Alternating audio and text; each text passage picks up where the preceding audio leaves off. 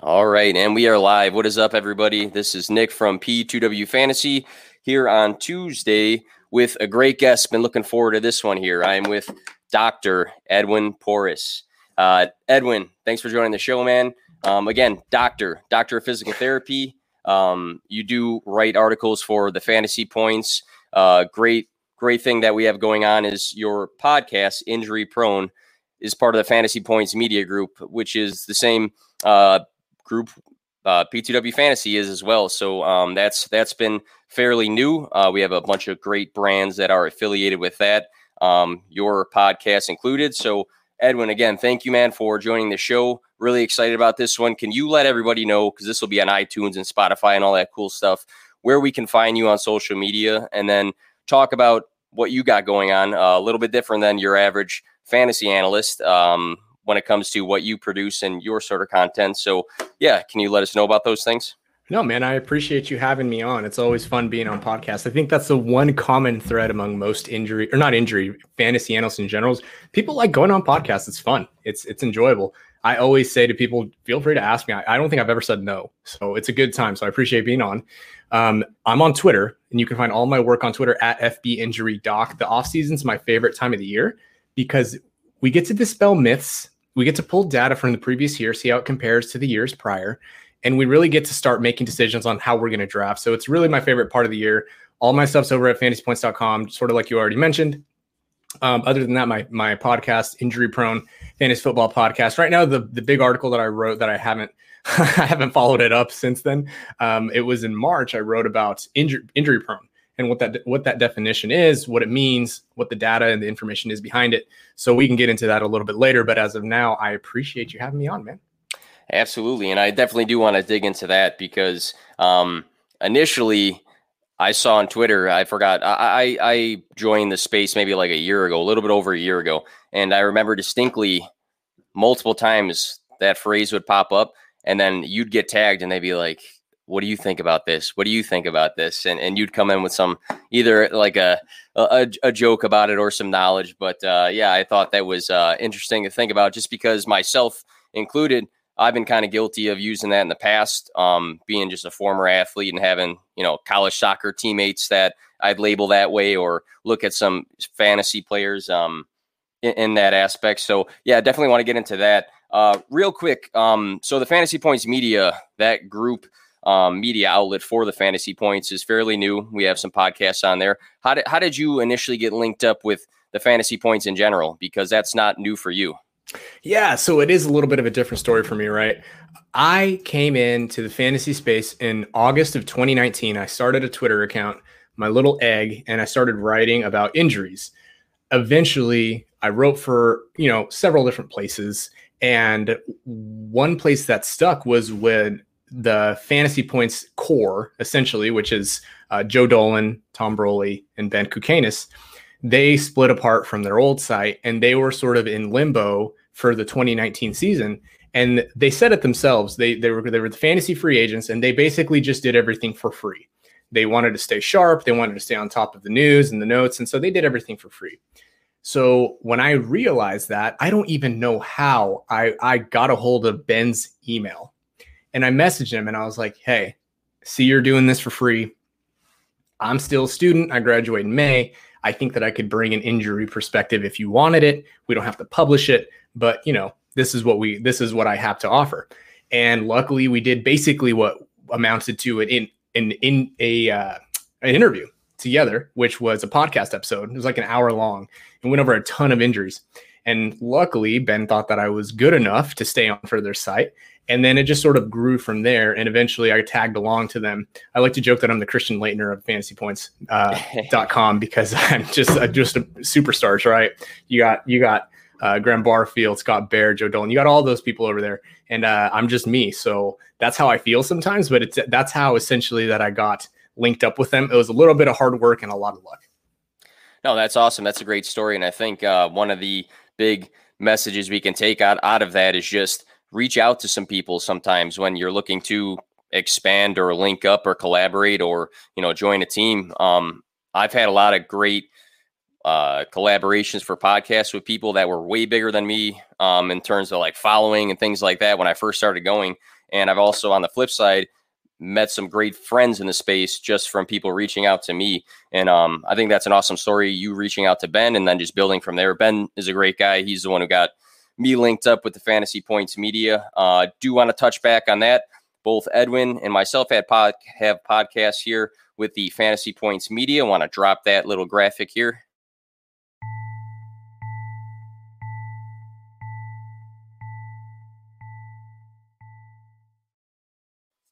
And with the fantasy points, uh, Edwin, obviously, you know a lot about the site. You write articles for it. Uh, myself, diving in, I used to do tons of research on like five, six, seven different sites when it came to you know writing an article or preparing for a podcast. What I like about the Fantasy Points website is literally everything you need is in one spot, and I love that about uh, the site just because you don't waste your time trying to find the right information when you have so much stuff in one area. They had the advanced stats. The the rookie guy just came out, which is awesome. They have a, an app version of that. Um, your injury section has a bunch of the articles on there. And uh, speaking on that, I want to touch on the injury prone is a lie. So you have two parts to this. I dug into the first part and then I realized, hey, I have access to the second part because I have a login for fantasy points. Found that out kind of late, but um, there you go. There you go. A couple pointers uh, just on on the article, and then I'll let you speak on your own work here. Um, you spoke about uh, how you like to differentiate uh, between injury narratives and uh, objective sports medicine. So obviously, two different things when we're looking at what people say versus what is the actual sports medicine side of things. There, um, injury history is relevant. Style of play and BMI, and not so much, according to your article. Um, there's performance impacts when it comes to injuries. Obviously, one of the big stats that I loved about that article is that 2.3% of games are injury free. So that's a small amount of games, if my math is correct there. Uh, you also are quoted saying there's no right way to view player injuries, but there is a wrong way. So when it comes to this topic, it's one you speak on a lot. Um, we can probably spend the entire podcast diving in, but can you tell us just a little bit about why you are so firm on injury prone is a lie? And what are some of the things that come to mind when you are making your case for why this should be the case for injuries? Um, just recently, James Conner today is now going to be an Arizona Cardinal. The big stamp on him, and everybody today on Twitter was talking about, hey, don't worry about it, Chase Edmonds uh, managers, because it's only a matter of time to when he gets injured. So you have that stigma on players in the league already. Again, I talked to you briefly about myself. I was a college soccer player. I used to think that when it came to some of my teammates because they were hurt often, but labeling people that way is probably incorrect a lot of the time. So I'm going to give you the mic to dive into this topic here. No, man. And I'm trying to, I'll try to keep it brief. I, I tend to ramble on this because it does sort of fire me up, right? It gets my gears grinding when people use a phrase injury prone, the problem is they're using it from a perspective of not really knowing what they're saying. Another phrase that I really get tired of is they've missed X games, you know, for for in this many seasons. So one of the things that I think people need to keep in mind is big picture, thousand foot, ten thousand foot view, right? When a person gets in a car accident and they injure a leg or they get a concussion, when have we ever looked at that person and said, "Oh, you're injury prone"? No, they were in a car accident, right? So the same thing goes for players who are putting on helmets and shoulder pads and ramming into each other at extremely high speeds. People are going to get injured. The problem also is that oftentimes these narratives, which is what they are a lot of times, 99% of the time narratives, are peddled by people who don't really have a background in sports medicine. And that's really who I'm talking about most of the time. My colleagues who are uh, chiros and PTs and MDs, I can understand having a nuanced conversation about, okay, what does that really mean? Can we dive into the literature? What do you think of the deficits in ankle mobility? But really, when it comes to fantasy football and what's applicable, a lot of times it, there's no such thing as injury prone. It just comes in shades of gray. And when it comes to the article, I, I, I really start, I wanted to start from a place that cleared up what I'm not saying. And that's what I, the first four, three or four points are like, this is what I'm not saying. Because I think that's just as important as what I am saying. So at the bottom line is look what you're saying 2.3% of games have no injuries in them. But there's it's also important to keep in mind that context matters. And so when it comes to a player like James Conner, he specifically has had connective tissue injuries that are that are a big deal dating back to college. As a senior, whatever his last year in the NCAA, he tore his MCL. That's an injury that less than 4% of, in, of players actually ever get in, in, in college football. Uh, completely having to tear it and needing surgery is extremely rare. Then we saw that he had the high ankle sprain, another connective tissue injury.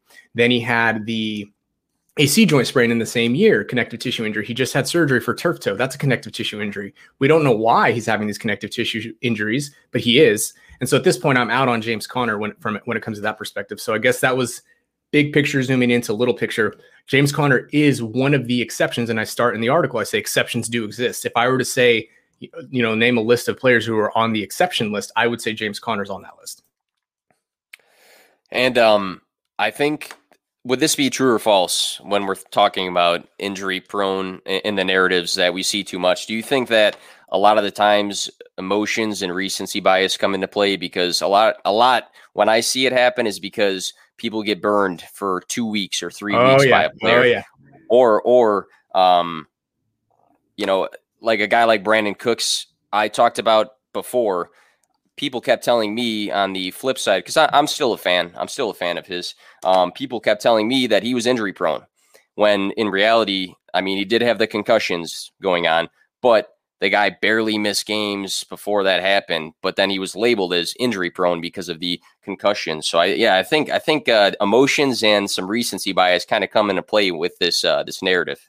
Yeah, absolutely. I think Chris Carson's a perfect example. Uh, he really hasn't missed that many games. Truly, he's missed about the average amount of games that that running backs will miss, and they've been just random injuries. another sort of layer to that that I really can't stand, and I, I mentioned in the article is the style of play, quote unquote style of play. It has nothing to do at all. Like very rarely has anything to do with injuries. And so, you know, you layer those things in and you get a you mix a dash of this and a dash of that and chris carson's the perfect player who is a person that that you shouldn't fade because you're concerned with injuries. So yeah when it comes to to chris carson i think that it, he, that's a good example. He's probably missed like two or three games over the last you know few years but they've happened to be in spots where those managers remember they needed to win or you know it was playoffs. Yeah exactly. Or they decided to you know keep them in the starting lineup on a thursday when they probably should have pulled them. You know one of those things. I'm sure that's what that that's what went on. But yeah recency and emotion man those play those play huge into into injuries and injury management. So with uh, injury prone as a lie we spoke briefly here about part one. You do have a part two. Would you say that part one is more of the the overview and the basis of. And part two seems to be more diving into um, some some data because I I, I looked into part two um, a little bit earlier today, and uh, you had these these graphics of characteristics, data type, values. You had some scoring going on. So is that kind of how the progression went for making these two articles? Yeah, exactly. So basically, you want to look at these. I almost called them patients. I mean, they are patients essentially. You want to look at these players from a perspective of what is their relative level of injury risk, we know that the highest or the best predictor of future injury is previous injury. And just because they get a hamstring strain doesn't mean they're going to turn around and get a concussion, or just because they have a high ankle sprain doesn't mean that they're going to dislocate their shoulder. That's not what we're saying.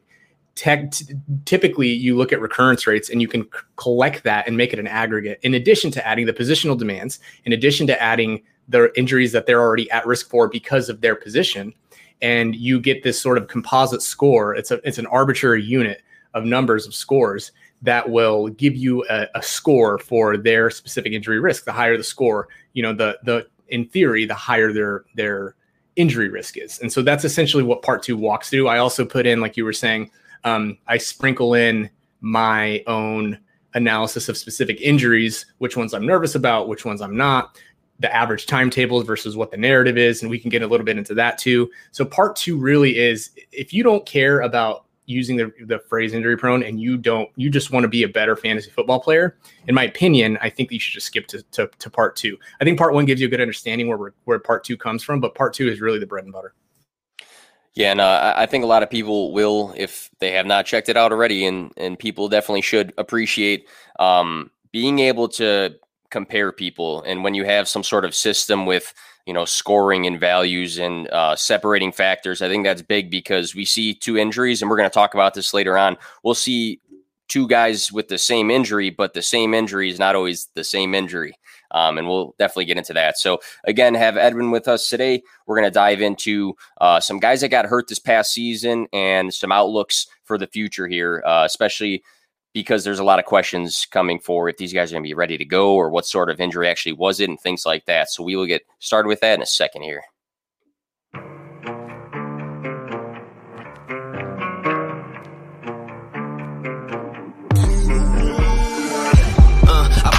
No fear to give. I feel but I can't forgive. I go all in this time, yeah, I won't regret. I'll pick the best on trip, they don't understand. I play to win, yeah, I play to win, I play to win, yeah, yeah, play to win, I play to win, oh, play to win, I play to win, yeah, yeah, play to win, I play to win. All right. So before we actually get into specific players here, I had a general question.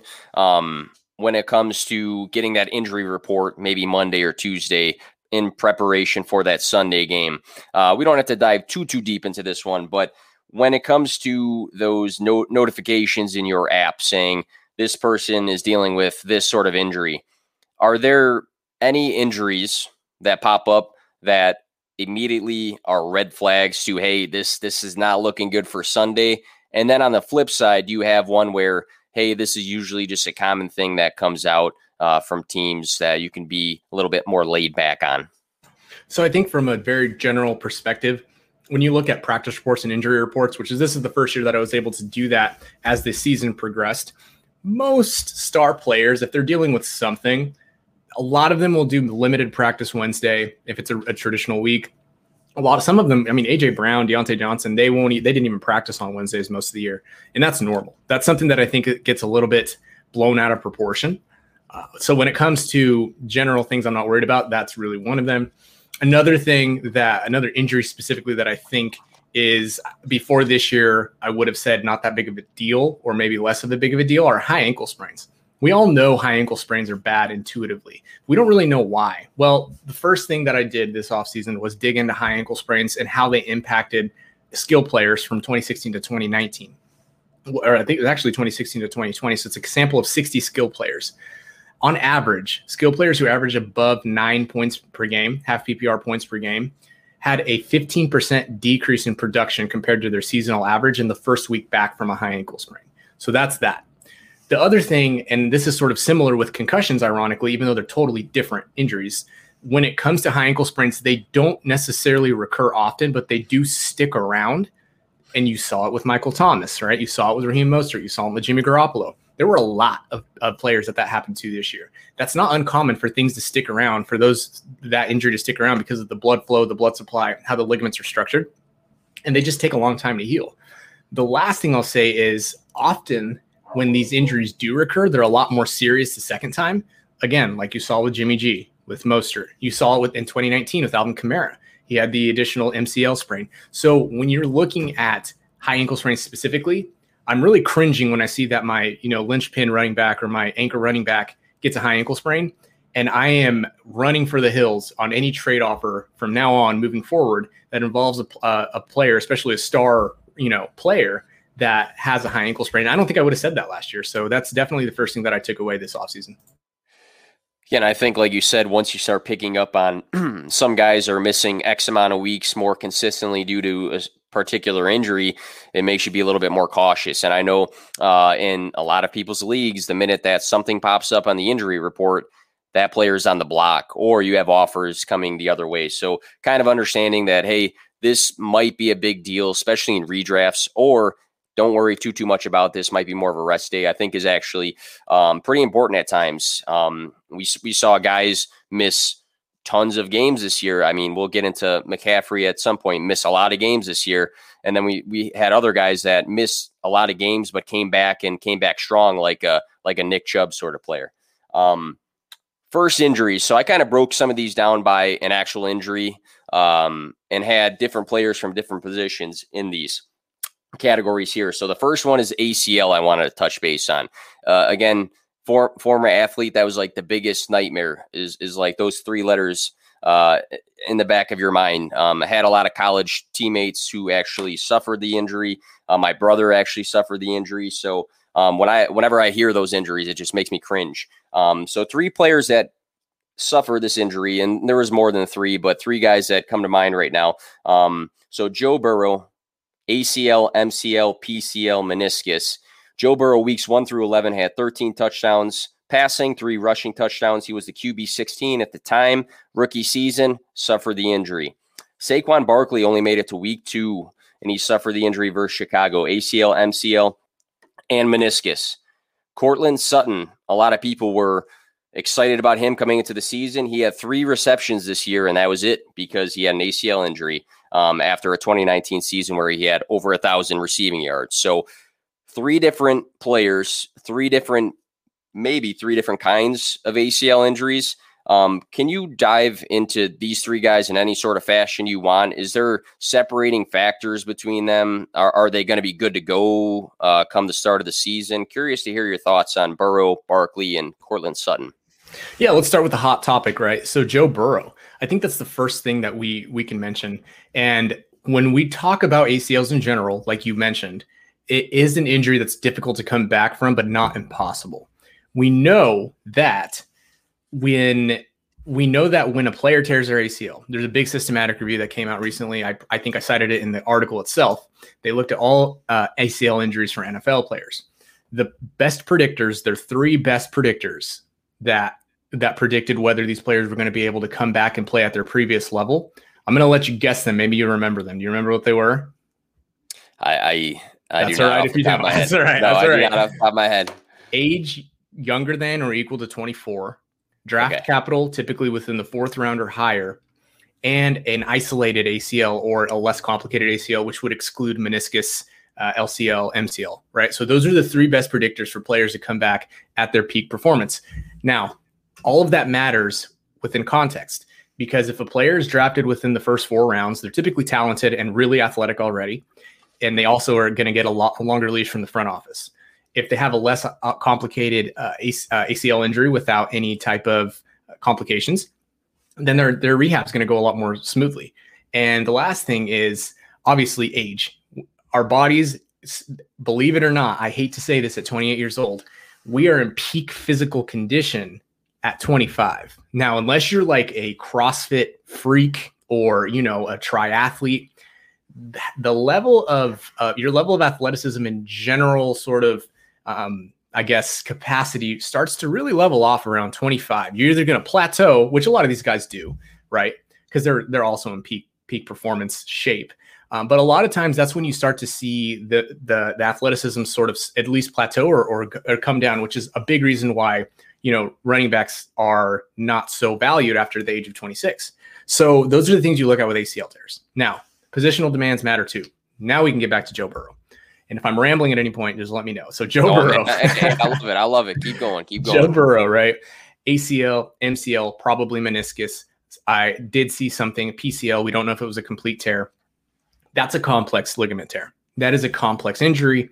He, he is nowhere near ready to go back as of today. And I'm concerned he's going to start the season on the pup. And even if he doesn't, you'll be throwing him out there with significant psychological apprehension. He's going to be skittish in the pocket more than likely, right? I can't predict that, but I mean, it would make sense. Any human would be skittish in the pocket after that injury. And I'm just not con- convinced that he's going to be back by week one. Uh, you I, I like not to cut you off, Edwin. I, I I like that point a lot because it's been brought up in a few podcasts before. Because I, I noted, I said if I if I'm the Bengals staff, they keep saying we're optimistic he's going to be ready for Week One. Why, when they're speaking in front of competitors, are they going to say probably not Week One, maybe like Week Three or something like that? So prepare for that. So I, I do like that uh, outlook on Burrow. But go, go exactly. No, no, no, you're that's good. And so, even though from a positional demands perspective, even if Burrow is back in week one, I'm convinced of his rush. I'm I'm not convinced his rushing upside. He's going to meet it at least for the first like month of the season. I'm nervous about that. Of course, everything that I'm saying, I'm not saying in absolutes. Things can happen. Joe Burrow is an extremely athletic dude, really, really good player, obviously. But just even if he plays in week one, I'm nervous of his ceiling. And if you're drafting at ceiling, like you should be if you're playing to win, you like that? I'm a company man. I can do that too. Hey, hey, If I- you're I need playing to something that win- was when you say that. But That's yeah, right. then then you sh- maybe shouldn't consider drafting Joe Burrow. So I can move on, or I can let you sort of sort of take the reins. Sorry. So with, with Joe Burrow, would you agree? Would you agree that? So I saw a graphic. I saw a graphic. It said um, Joe Burrow with Pen, uh, Penei Sewell, who's the number one o- offensive lineman in this draft, and any receiver, and he was making the pass. Then they had another graphic that said Joe Burrow and any lineman getting sacked and him not being able to throw to Ja'Marr Chase. So I'm thinking Bengals staff wise, it would be very smart to get this guy more protected coming off of this injury. And I know this guy wants his guy Ja'Marr Chase, but man, this guy just needs protection, especially like you are saying with the obviously physical factors, but some psychological factors coming back from this sort of injury. You want this guy protected as much as possible. Yeah, I think that protection for him is going to mean a lot psychologically, and uh, it's going to be one of those things that you you worry about. Like I said, for fantasy purposes, I'm nervous for his ceiling this year. It doesn't mean that he can't reach it next year, uh, but I'm just not. He's not a guy that I'm drafting if I have ceiling in mind specifically. All right, with uh, with Saquon Barkley, so we got a completely different position here. Um, a bit different of an injury, even though it was labeled ACL. What's your what's your thoughts on Saquon? I, I actually asked this question too, and maybe I can ask at the end of the podcast. But um, do you believe Saquon is is a top candidate for a comeback player of the year? I do. I do think right now, depending on where he's at in his rehab, which we obviously don't know, he's he's definitely comeback uh, a candidate for a comeback player of the year. Look at it like this, right? The three rules I mentioned before. How old was Sa- Saquon Barkley when he had the surgery? I think he was like 23 years and like 10 months or something, right? Mm-hmm. 23. High draft capital. I think we can all agree, though the word generational is overused, but he is quite literally generational. Yes. And he also had a he did have a meniscus tear, but I think they were able to suture it. In other words, it was a little less complex, a little less complicated. They didn't have to cut anything out, which is a positive sign. So it's moderately complicated. It's not a maximum complication. The last thing that's really going to help him out is guess who has the closest athletic comparison to Adrian Peterson since Adrian Peterson at the position? Saquon Barkley. His athleticism's off the chart, right? There was a video of him that surfaced a few weeks ago, and it was him seemingly behind in his rehab, but we didn't know the context. We don't know if those single ex, the the single, I guess, unilateral lunges he was doing. Uh, we don't know if that was his warm up. We don't know if that video was taken two months prior. We don't know a lot, but it it did seem if we were to take it at face value and say that's where he is today, where he was at that point, he would be a little bit behind. He shouldn't be. He should be ready by week one, based on the average time frames, nine to ten months. He should be back by week one. But again, you always got to hedge your bets. If it's really hard. It's going to be really difficult for me to fade Saquon Barkley. And even if I say I'm not going to draft him for ceiling, his best finish is RB2. His worst finish is RB10 on a points per game basis. I'm more than convinced the dude can finish somewhere in between there and be your linchpin, be your, you know, if you're going, uh, if not not zero RB, but if you're going anchor RB, that's mm-hmm. definitely he's he's not somebody that I'm going to pass up. I mean, he he checks all the criteria to be fine. So I'm definitely less concerned for Saquon Barkley, even though it's a major surgery, um, a major injury. I'm less concerned for him than I am for say somebody like Joe Burrow. Would, would you expect with so let's say you know a lot of people play redrafts. It's probably the most common leagues. Uh, you know, a, a, lot of us play dynasty and are all into it, but that's not the most common sort of uh, um, fantasy fan. Um, so Saquon Barkley in the past has gone somewhere between one and three for redraft. Next year, would you be concerned about any sort of easing him into games, or do you think they're gonna? I mean, it's hard to tell now. I mean, we're we're we're crystal ball uh, predicting the future, but do you think it's going to be an ease into games, or are they just going to open the gates and say go? You're excuse me. You're making me argue with myself. So the the devil's advocate argument would be he's coming off an ACL tear. You know his workloads are going to be massive. I do think they pretty much kick him off with a, a big workload. And we know that there's a three to six times increase in soft tissue injuries for players who who are increasing or decreasing their load their workloads too much. He's going to be coming from a massive injury, then into training camp, then into practice when he wasn't playing football for a period of you know you know six months, whatever it is, whatever's going to end up being. So I there if there's anything that you would worry about with Saquon, it would be soft tissue injuries like hamstring strains, calf strains, groin strains, something along, you know, something along that nature. But again, I'm especially if he falls to three, man. If I'm at the three spot and Saquon falls there, I'm I'm happy to take him and then just just hammer receiver after that. I'd be I'd be love I'd love to do that. I think just knowing the the value of the name too in a, in like a redraft league, even if you do take him that high and he has those opening weeks, I mean, you might be able to to use that sort of value anyways. So um, good good points there. Uh, shifting to Courtland Sutton, I, am not I'm not a big Sutton guy to be honest. Um, I, I, know you you mentioned his teammate in that article, Jerry Jeudy, with his his uh, his movements and um, uh, maybe some underlining red flags with him. But uh, talking about C- Courtland Sutton, when it comes to Joe Burrow and Saquon Barkley, obviously their movements, um, their rehab process is probably a bit different. Is the wide receiver position due to all of the movements with the route running? Does that make the ACL maybe rehab process any different, or is it still kind of along the same path? That that's what I was thinking of because when I think of a, a good wide receiver, I'm looking at the you know the fast feet and the cuts and the jukes and all that. So I was always wondering that. That's a good question, man. So when you look at ACL tears, wide receivers do tear their ACL at a higher rate per player than running backs or other skill player positions. Pass catchers actually do. My theory, and I need to look a little more into this, excuse me, is that there is something to the non contact nature. There is something to the idea that their physical demands do require a lot more cutting, hard, fast cutting more quickly and more often than a running back would. And, you know, a lot of times because the philosophies are so different, right? When, with wide receivers, I mean, yeah, you'd love to take a step and go, but not you're not always running a go route. Sometimes you're running a post, right? Sometimes you're you're zigzagging. Sometimes you're pass blocking. Sometimes you're running a bubble screen. Like the demands are so different when yep. and when it comes to a running back, yeah, they're trying to put their foot in the ground and go. So yeah, the physical demands definitely matter. And the other thing is, you know, open field tackles. When you have somebody in the open field and a DB is diving for your legs, that's something that you typically don't want happening, right? So that's probably another not, situation. Not yeah. Right, exactly. That's that's another uh, another factor to consider when it comes to wide receiver ACL tears. When it comes to the rehab, it's really the later stages of the rehab where that starts to matter. Uh, you do look at the differences. That's where they split with a running back. you are probably working a lot more single step cut uh, jump cuts, box jumps from the from from higher up uh, places, from higher um, geez elevations. And with with wide receivers, you're probably doing a lot of ladder, a lot of lateral movements, a lot of cutting, a lot more frequent cutting, quicker cutting. So yeah, the rehabs do tend to split towards the end of the of the rehab process, but that shouldn't necessarily impact their progress overall. And Courtland Sutton was actually already running routes like a month ago, I think is I saw. So he was uh, ahead of schedule, on schedule, if not ahead of schedule.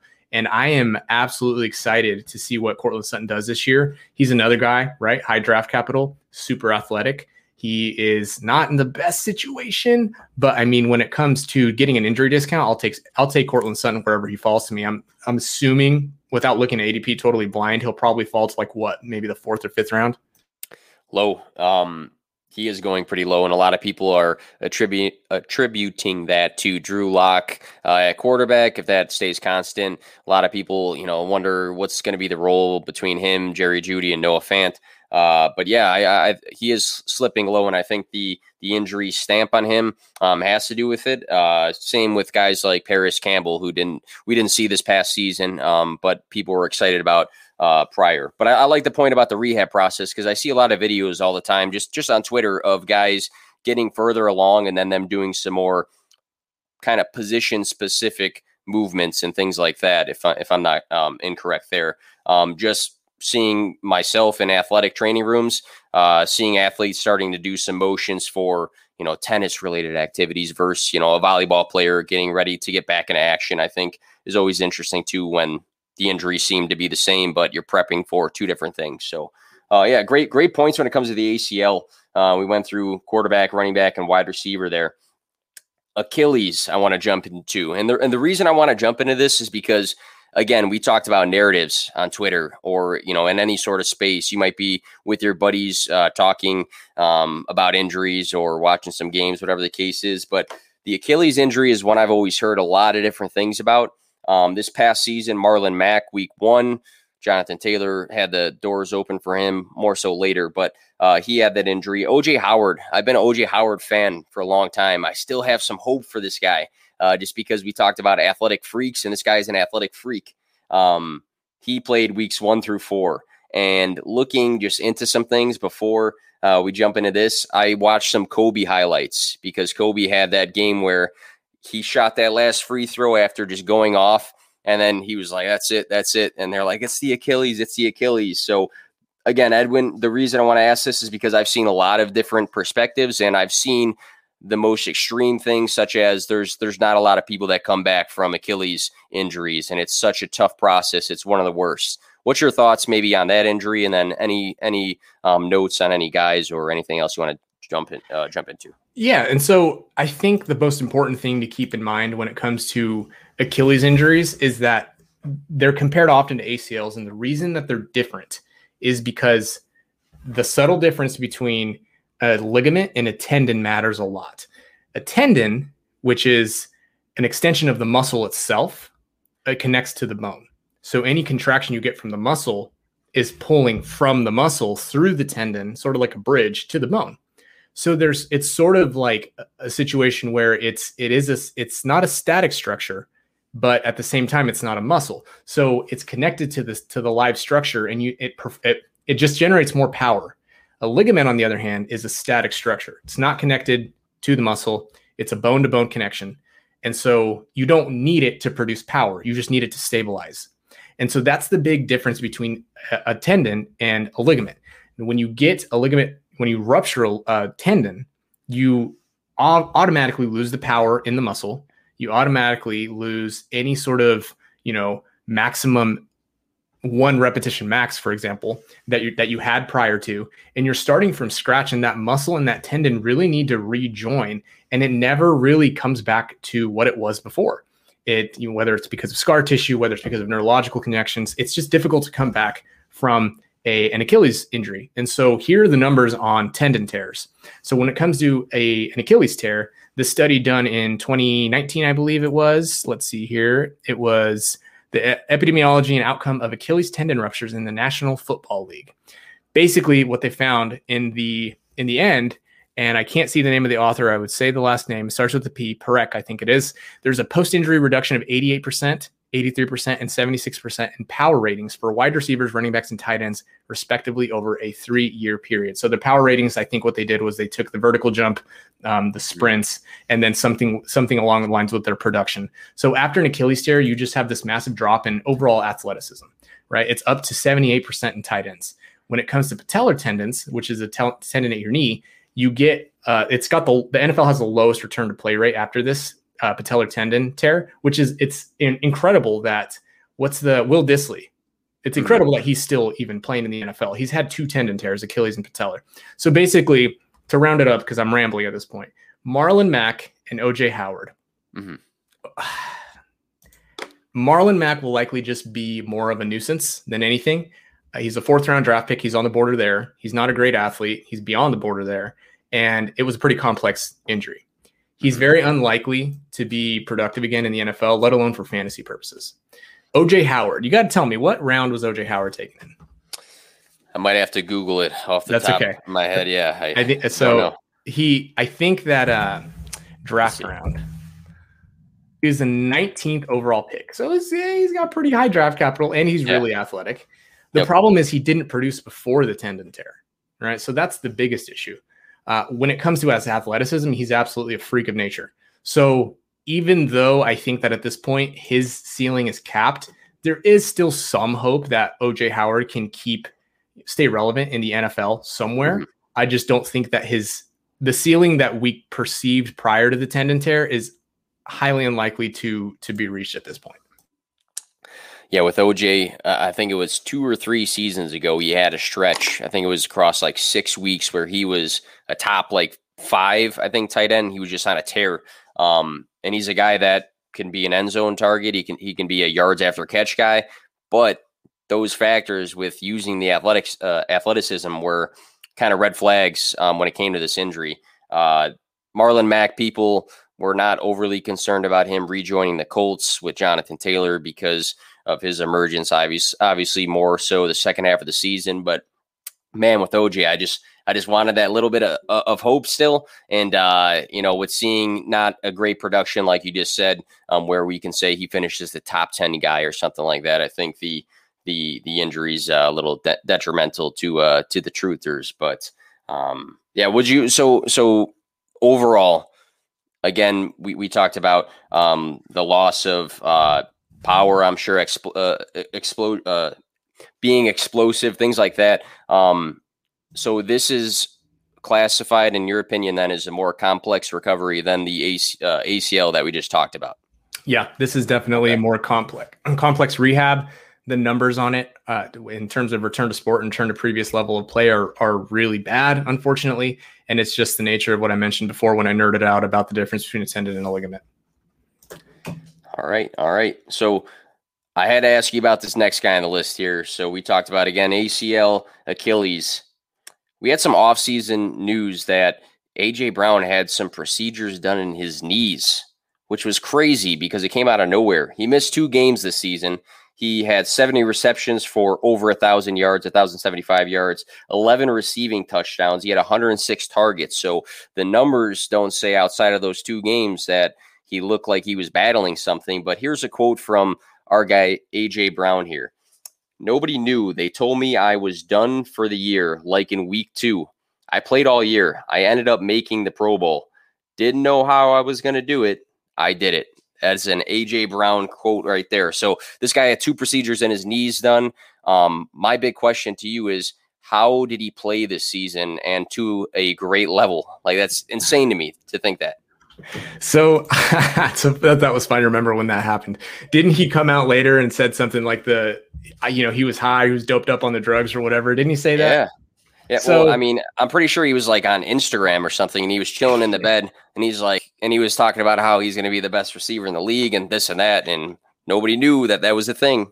Right. So eh, later on, after that happened, Mike Garafolo from the NFL Network came out and said that he had a quote cleanup procedure on his knee. It's highly unlikely. Okay, I don't want to say that. Let me back up. It's possible that he had a meniscus tear to the point that he needed it repaired. Um, what's more likely, since it was both knees, is that he had some some cartilage damage that would have been could have been repaired with a regular just knee scope, which what they call quote unquote a cleanup. Uh, those typically take anywhere from three to four weeks for players to come back from. If you do one, if you do both, he is highly unlikely for him to come back within a time period that he felt was satisfactory. That probably would have been at least a two month absence just because it's difficult to get to rehab back from those. Uh, just depending, I mean, just how rare those are. I, I, haven't even, I've never even seen one in the clinic. I've never seen people get bilateral knee scopes done and have, have to come see me. Now, they are relatively simple to come back from, but again, not if you do two of them. So I don't think it's anything we should view as super you know, pressing in in 2021, he's gonna poop out or something like that. But I do worry now because the the path to Todd Gurley syndrome is with and through a bunch of scopes, and he had two on on one on both knees at this point. And so mm-hmm. that is he is going to get a bump sort of down in my sort of collective score this year when it comes to longevity because this is something that we should at least be aware of moving forward. That way, we're not caught off guard like everybody was with Gurley. Yeah, it's, it was interesting to see what people said following that um, because a lot of people were like, man, this guy went off this year uh, in the games he played and he was hurting. Uh, well, what's he going to do if he's completely healthy? Uh, it made me think of uh, Jameis Winston when he had the, the LASIK eye surgery and people were like, this guy couldn't even see. And now he's out there. Uh, well, we'll see. Maybe we'll maybe he's gonna be out yeah, there this we'll next see. season. Yeah, could could be the case. Um, with AJ Brown, was it with something like that? Was it was it a smart decision for the organization to let him prolong Ooh, something like this? Man, you're I don't putting, know. I mean, now you're putting me on the spot. I don't know if you called. I don't know if you called the uh, Tennessee Titans or not and discussed this already. right. So if you did not, we can always move on from that. But I, I, that was one one of my thoughts. Like, hey, if they knew about this, I wonder if it was smart to just like let it be until he hit a wall or what the case was. I I don't know. I don't know here here's what I always say when it comes to situations like that. I was not in the room. I didn't see his imaging. I didn't know his symptoms. I wasn't a part of the medical staff that evaluated him. I don't have any contribution that would be of use. That if did to wait and he decided to wait, I'm going to assume in medical team were thorough evaluation, if that, that makes sense. Yeah, totally makes sense. Yeah, it's uh, it's tough if you don't know the um, extent of the details to actually come in and say, yeah, this was good, this was bad. Obviously, they have people in the organization that um, are making these sort of decisions and things like that. So uh, I'm, I'm, sure they have staff that are qualified to do so. Um, I got a couple more guys, and we're getting close to the uh, the hour mark here. We usually cut it off around there. Um, I got a few more, so maybe the longer we touch base on. Oh, might have lost him there. I think we'll wait a second here for Edwin to get back in here. All right. All good? Yeah. Yeah, I the funny thing is um I actually had to connect my internet to the computer for all the recent streams because on two of them this past season I had my guest host because I got kicked off of my own stream. So oh wow, um, all, yeah, all, sorry, all sorry that that might have been. No, me. no, you're good. No, you're all okay. good. You're all good. Um, so Dak Prescott great opening start to the season this past year. Weeks one through five, he played. He got hurt in week five. Nine touchdowns in his first four games, uh, 450 or more passing yards in three out of four of his first games. He was the QB one weeks one through four. He got hurt in week five, and across that, he was the QB four. Um, it was tough to watch. Uh, it felt like emotional to see him go down because you knew it was bad. You saw the reactions on the field, the fans gave him the standing ovation, things like that. It was tough to watch. So he had that com- compound uh, fracture, dislocated ankle. So he got the contract. Will this pass injury for Dak Prescott? Should we see a different Dak moving forward? Because again, we we saw the injury; it looked gruesome. We've seen a lot of guys come back from crazy things. We saw Alex Smith come back this year and play football, which was insane. Um, should should we be worried about a different Dak Prescott, or is that more of a a, a rumor or a, a myth? So it, de- it depends what perspective you're coming from, right? So when it comes to the specific injury that he had, it was a it was a fracture and a dislocation. I'll, those were those are definitely serious injuries. They're definitely injuries to you know you don't take a lightly. An open fracture is is what they're actually called now. That's sort of new terminology. So the crazy thing about it is that I have the numbers here from a study that they did um, on distal fibula fractures in the NFL. And the name of the authors are, are Werner, Brian C. Werner, and uh, a bunch of other of the of their colleagues. They looked at all of these distal fibula fractures, and what they saw was that in offensive players, since let's see when this this study was done, I, I think it was a, a pretty long 2000 to 2014. So 197 isolated distal fibula fractures. Uh, and there were, let's see how many of these were quarterbacks because I had it on here. Uh, when it comes to quarterbacks, the combined fracture dislocation, combined tibia tibia fibula dis- dislocation fractures uh, were zero. From 2000 to 2014, there were no quarterbacks who had that injury. Jeez. And so the fact that Dak had that injury was sort of a freak outlier in the first place. Uh, there were two isolated incidents, two isolated uh, fractures of the fibula, but not to the extent that Dak had it done.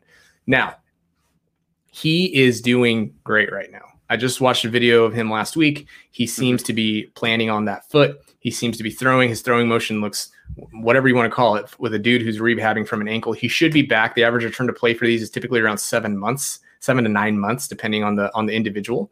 And the thing about Dak is I sort of worry the same way that we worry about Burrow's ceiling. I worry about Dak's ceiling when it comes to rushing. This is definitely an injury that you worry about when it comes to psych- the psychological impact that's definitely something that you worry and you wonder about. Is he going to be nervous to take off? Is he going to be more willing to go in, you know, into the pile at the goal line? Because Dak is one of the most, you know, mobile quarterbacks. He he uses his feet a lot. And even though he can stand in the pocket and throw for freaking 400 yards like he's done the last two years, yeah. uh, his his his ceiling in the Konami code effect is really what makes him great. So I worry for Dak for his ceiling. I think if you take him and you're like you know give average expectations you temper expectations and you can you we can be really surprised once he gets to see legs back under him in, in three or four weeks. But i do for the beginning of the season at least worry about how he's going to transition back into the pocket. So would you say you've mentioned this a few times now the psychological factor about getting back into the swing of things um, and maybe having those flashbacks or those hesitations is that one of the most common i guess domino effects of, of a big time injury is seeing how somebody psychologically gets back into the the swing of hey you know normally I like Dak Dak Dak would lower his shoulder and hit somebody. I mean, now, like you're saying, I don't know if that's the case. So that's a common factor. Yeah, that's definitely something you worry about. I mean, the sports psychology side of this is, is huge. And you see it with, you saw it with Jimmy G when he came back from his ACL tear. You saw it with Alex Smith, understandably so. You see the, this, this skittishness that players will, will feel and apprehension that's totally normal. Once they, you know, get settled in, maybe it gets better. But for the first few weeks before you get settled in, yeah, that's that's definitely a factor that we need to consider and a factor that maybe he's fine, maybe it doesn't bother him whatsoever. But from a physical perspective, he should be good to go. And not uh, just thinking about myself and not at all comparing myself to an NFL player, but I, I do remember freshman year of college, I actually had a skull fracture and I played soccer. So I remember the first the first handful of practices, getting back into the swing of things, and then that first and second and third game, balls up in the air, and there's nothing more I'm thinking about than my skull fracture. So I I get that, and obviously it's different in the NFL when you got those sort of athletes tackling you and things like that. But uh, good good good points with Dak. Obviously, he's got a supporting crew for fantasy um, that gives him that upside, but we know that the rushing upside for quarterbacks is huge for the extra fantasy points uh, when it comes to guys like Dak, and we can go down the list of who else is good um, when it comes to that as well. I got three other guys on the list. We'll hit on these pretty quick here. Um, I got to talk about. Oh, he's back here, bottom uh, bottom left or right shoulder here. Christian McCaffrey, the 101. Some people still say he's the 101 of dynasty superflex or quarterbacks or one quarterbacks. Uh, this past season, it was kind of like a tease because he played in three games, but when he played in three games, he played like himself. Uh, week one, 97 rushing yards, two touchdowns, 28.5 fantasy points. Week two, he had two touchdowns again, so back to back weeks, four catches, 24.8 fantasy points. And then in week nine, he came back from uh, injuries. He had 69 rushing yards, 10 receptions nice. for 82 receiving yards, and a touchdown, 37.1 fantasy points. So it was such a tease because we all obviously selfishly wanted him back. And when he was back, he was going off like usual. Um, these injuries this past season, uh, maybe you want to touch briefly on those, but should should we be concerned about labeling him as that 101 um, because he missed so many games, or is missing these games any sort of uh, signal for him to prolong his tenure as a running back? Because in fantasy, when a running back turns 25, 26, it's like some people think they have to be rolled out to the field and things like that. So, um, yeah, curious to hear your thoughts on Christian McCaffrey. Christian McCaffrey, if anybody lets him slide to the two, you're taking him. You are taking him. You're taking him to the bank. You're laughing, and then you're going to catch it in and laugh again. I love it. Christian McCaffrey suffered a high ankle sprain first. They took it really slow with him, came back, had an AC joint sprain we didn't talk about this, but the AC joint sprain, and I talk about it in the injury prone article, is one of the injuries that I am the least scared of. And I'm targeting players who have AC joint injuries, especially if they come back after the three week mark, after the average, because the tip, the typical recurrence rates are not talked about. They're not very high. And they just tend to be an injury that players can come back from without issue. So came back from there, came back from the high ankle sprain, had the AC joint, finally, after going from training camp to rehab to game to rehab, back to, tr- to practice, then to the game, his body was just confused, man. When you're at that elite level, your workloads matter. I mentioned earlier the three to six times higher percentage rate of, of soft tissue injuries after you are laid off, after you're laid up, or, or after you actually do too much. And that's probably what happened to him. They also, the Panthers looked at the writing on the wall. They said there's no point in us putting him out there in the first place. So this exactly. quad strain, yeah, this quad strain that he had was was probably a little bit of let's protect him, and also a, probably a lot of his body just going haywire. Now that he's back into the groove of things, he had two injuries that should be healed by now, and two injuries that don't recur, and the volume that he's going to get, hopefully with an improved offense now with with Sam Darnold back there. I mean, dude, no. If if anybody tells you that they're worried about Christian McCaffrey, then that's that's how you know that's a bad bad fantasy player, and they don't read any injury analysis because I've seen the label injury prone related to Christian McCaffrey. And again, we talked about emotions and we talked about recency bias. And I think those are two major factors with Christian McCaffrey. And I like the point about, you know, where they were in the season. Um, it's like two different mentalities. If you had McCaffrey in a redraft, you were like pounding the table, like put him out there, put him out there. But if he was your dynasty running back, you're like, hey, you know what? He's all right. Let let him let him have a longer career, not getting you know more and more banged up to win like three games or whatever they won this year. Um, but yeah, that was a major factor. And if people don't kind of think about that, I think you're missing the bigger point of um, how an NFL organization runs, especially if they're not winning games. Um, two quick guys here. Maybe it's quick topics. Trevor Lawrence, we're, we're assuming he's going to be the 101 to the Jacksonville Jaguars. Um, he had a labrum surgery on his non-throwing arm. My my my big question, I guess, is wh- why is this a thing? So, good question. I don't know what happened to to Trevor Lawrence in his non-throwing hand. It's a, a, super common injury. It could have happened on a tackle at some point. It could be a chronic thing he's had going on since you know high school. Basically, what the labrum does, uh, it's it's cartilage, and the way that the shoulder sits in the socket, the shoulder bone sits in the socket of the shoulder, is it, it's not very stable because it's really mobile. And you can think of it as like a baseball sitting in a cup. And then if you were to wrap some paper around the baseball, that's what essentially the labrum is. It, it's a shelf that protects the shoulder from popping out. He had some damage. He had a risk of dislocating, or probably had dislocated or subluxed in the past. They just decided to to clean it up, and it's not anything you should worry about uh, especially in a quarterback in his non non dominant arm.